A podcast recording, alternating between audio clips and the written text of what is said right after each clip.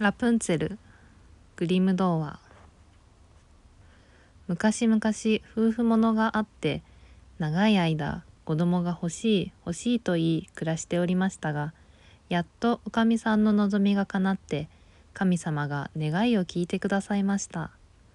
この夫婦のうちの後ろには小さな窓があってそのすぐ向こうに美しい花や野菜を一面に作ったきれいな庭が見えるが庭の周りには高い塀が立て回されているばかりでなくその持ち主は恐ろしい力があって世間から怖がられている一人の魔女でしたから誰一人中へ入ろうというものはありませんでした。ある日のことおかみさんがこの窓のところへ立って庭を眺めているとふと美しいラプンツェルの生え揃った苗床が目につきました。おかみさんはあんな青々した新しい菜を食べたらどんなにうまいだろうと思うともうそれが食べたくって食べたくってたまらないほどになりました。それからは毎日毎日菜のことばかり考えていたがいくら欲しがってもとても食べられないと思うとそれが元で病気になって日増しに痩せて青くなっていきます。これを見て夫はびっくりして尋ねました。お前はまあどうしたんだい?ああとおかみさんが答えた。家の後ろの庭にラプンツェルが作ってあるのよ。あれを食べないと私死んでしまうわ。男はおかみさんを可愛がっていたので心の中で妻を死なせるぐらいならまあどうなってもいいや。その名を取ってきてやろうよ。と思い夜に紛れて塀を乗り越えて魔法使いの庭へ入り大急ぎで名を一つかみ抜いてきておかみさんに渡すとおかみさんはそれでサラダをこしらえてうまそうに食べました。けれどもそのサラダの味がどうしても忘れられないほどうまかったので翌日になると前よりも余計に食べたくなってそれを食べなくては寝られないぐらいでしたから男はもう一度取りに行かなくてはならないことになりました。そこでまた日が暮れてから取りに行きましたが塀を降りてみると魔法使いの女がまっすぐ目の前に立っていたので男はぎょっとしてその場へ立ちすくんでしまいました。すると魔女が恐ろしい目つきでにらみつけながらこう言いました「なんだってお前は塀を乗り越えてきて盗人のように私のラプンツェルを取っていくのだ。そんなことをすれば良いことはないぞ。ああどうぞ勘弁してください。と男が答えた。好き好んでいたしたわけではございません。全く切羽詰まって余儀なくいたしましたのです。妻が窓からあなた様のラプンツェルを覗きまして食べたい食べたいと思い詰めて死ぬぐらいになりましたのです。それを聞くと魔女はいくらか機嫌を直してこう言いましたお前の言うのが本当ならここにあるラプンツェルをお前の欲しいだけ持たしてあげるよだがそれにはお前のおかみさんが産んだ産み落とした子供を私にくれる約束をしなくちゃいけない。子供は幸せになるよ。私が母親のように世話をしてやります。男は心配に気を取られて言われる通りに約束してしまった。で、おかみさんがいよいよお産をすると、魔女が来て、その子にラプンツェルという名をつけて連れて行ってしまいました。ラプンツェルは世界に2人とないぐらいの美しい娘になりました。娘が12歳になると魔女はある森の中にある塔の中へ少女を閉じ込めてしまった。その塔ははしごもなければ出口もなく、ただ屋上に小さな窓が一つあるきりでした。魔女が入ろうと思う時には塔の下へ立って大きな声でこう言うのです。ラプンツェルや、ラプンツェルや、お前の髪を下げておくれ。ラプンツェルは金を伸ばしたような長い美しい髪を持っていました。魔女の声が聞こえると、娘はすぐに自分の編んだ髪をほどいて、窓の折れ茎へ巻きつけて40尺も下まで垂らします。すると魔女はこの紙へ捕まって登ってくるのです。23年経ってある時この国の王子がこの森の中を馬で通ってこの塔の下まで来たことがあります。すると塔の中から何とも言いようのない美しい歌が聞こえてきたので王子はじっと立ち止まって聞いていました。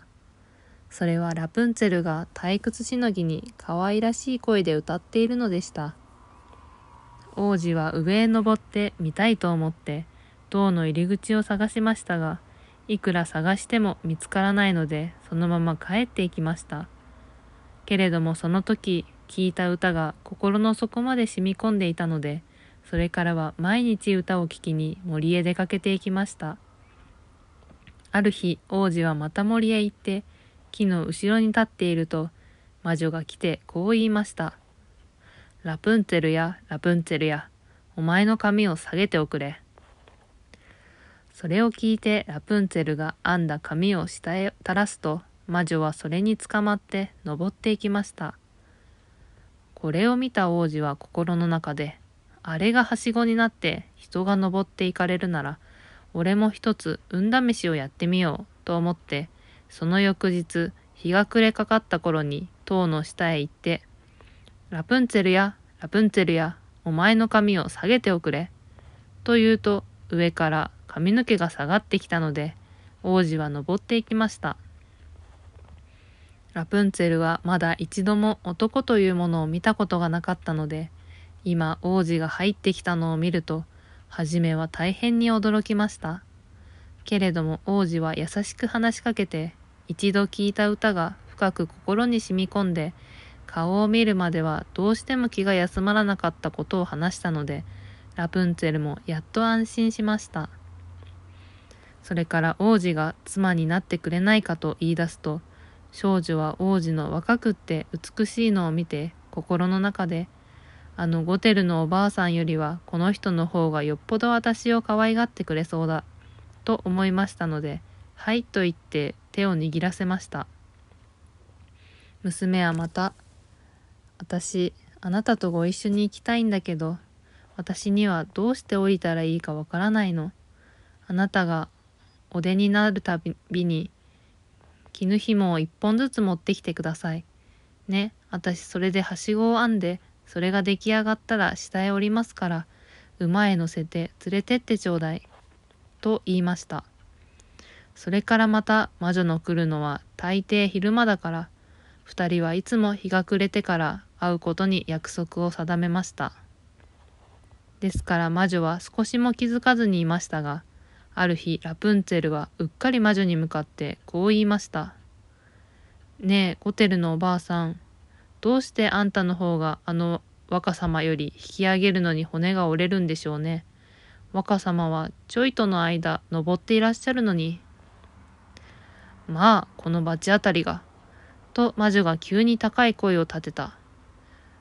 なんだって？私はお前を世間から引き離しておいたつもりだったのに、お前は私を騙したんだね。こう言って魔女はラプンツェルの美しい髪をつかんで、左の手へぐるぐると巻きつけて、手の右の手でハサミを取って、ジョキリジョキリと切り取って、その見事な弁髪を床の上へ切り落としてしまいました。そうしておいて何の容赦もなくこの哀れな娘を砂漠の真ん中へ連れて行って悲しみと嘆きの底へ沈めてしまいました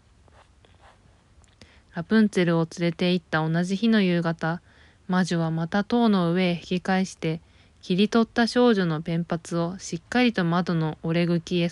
弱えつけておき王子が来て「ラプンツェルやラプンツェルやお前の髪を下げてくれ」と言うと、それを下へ垂らしました。王子は登ってきたが、上には可愛いラプンツェルの代わりに、魔女が意地の悪い怖らしい目で睨んでいました。あはと魔女は嘲笑った。お前は可愛い人を連れに来たんだろうが、あの綺麗な鳥はもう巣の中で歌ってはいない。あれは猫がさらっていってしまったよ。今度はお前の目玉もかきむしるしかない。ラプンツェルはもうお前のものじゃない。お前はもう二度とあれに会うことはあるまいよ。こう言われたので王子はあまりの悲しさに取りのぼせて前後の考えもなく塔の上から飛びました。幸いにも命には別状もなかったが落ちた拍子にバラへ引っかかって目をつぶしてしまいました。それからは見えない目で森の中を探り回り、木の根や草の実を食べて、ただ亡くした妻のことを考えて、泣いたり嘆いたりするばかりでした。王子はこういう哀れなありさまで、数年の間あてもなくさまよい歩いた後、とうとうラプンツェルが捨てられた砂漠までやってきました。ラプンツェルはその後、男と女の双子を産んで、この砂漠の中に悲しい日を送っていたのです。王子はここまで来ると、どこからか聞いたことある声が耳に入ってたので、声のする方へ進んでいくと、ラプンツェルがすぐに王子を認めて、いきなり首へ抱きついて泣きました。そしてその涙が王子の目へ入ると、たちまち両方の目が開いて、前の通りよく見えるようになりました。そこで王子はラプンツェルを連れて国へ帰りましたが、国の人々は大変な喜びでこの2人を迎えました。その後2人は長い間、むつまじく幸福に暮らしました。それにしてもあの年寄った魔女はどうなったでしょう。それは誰も知ったものはありません。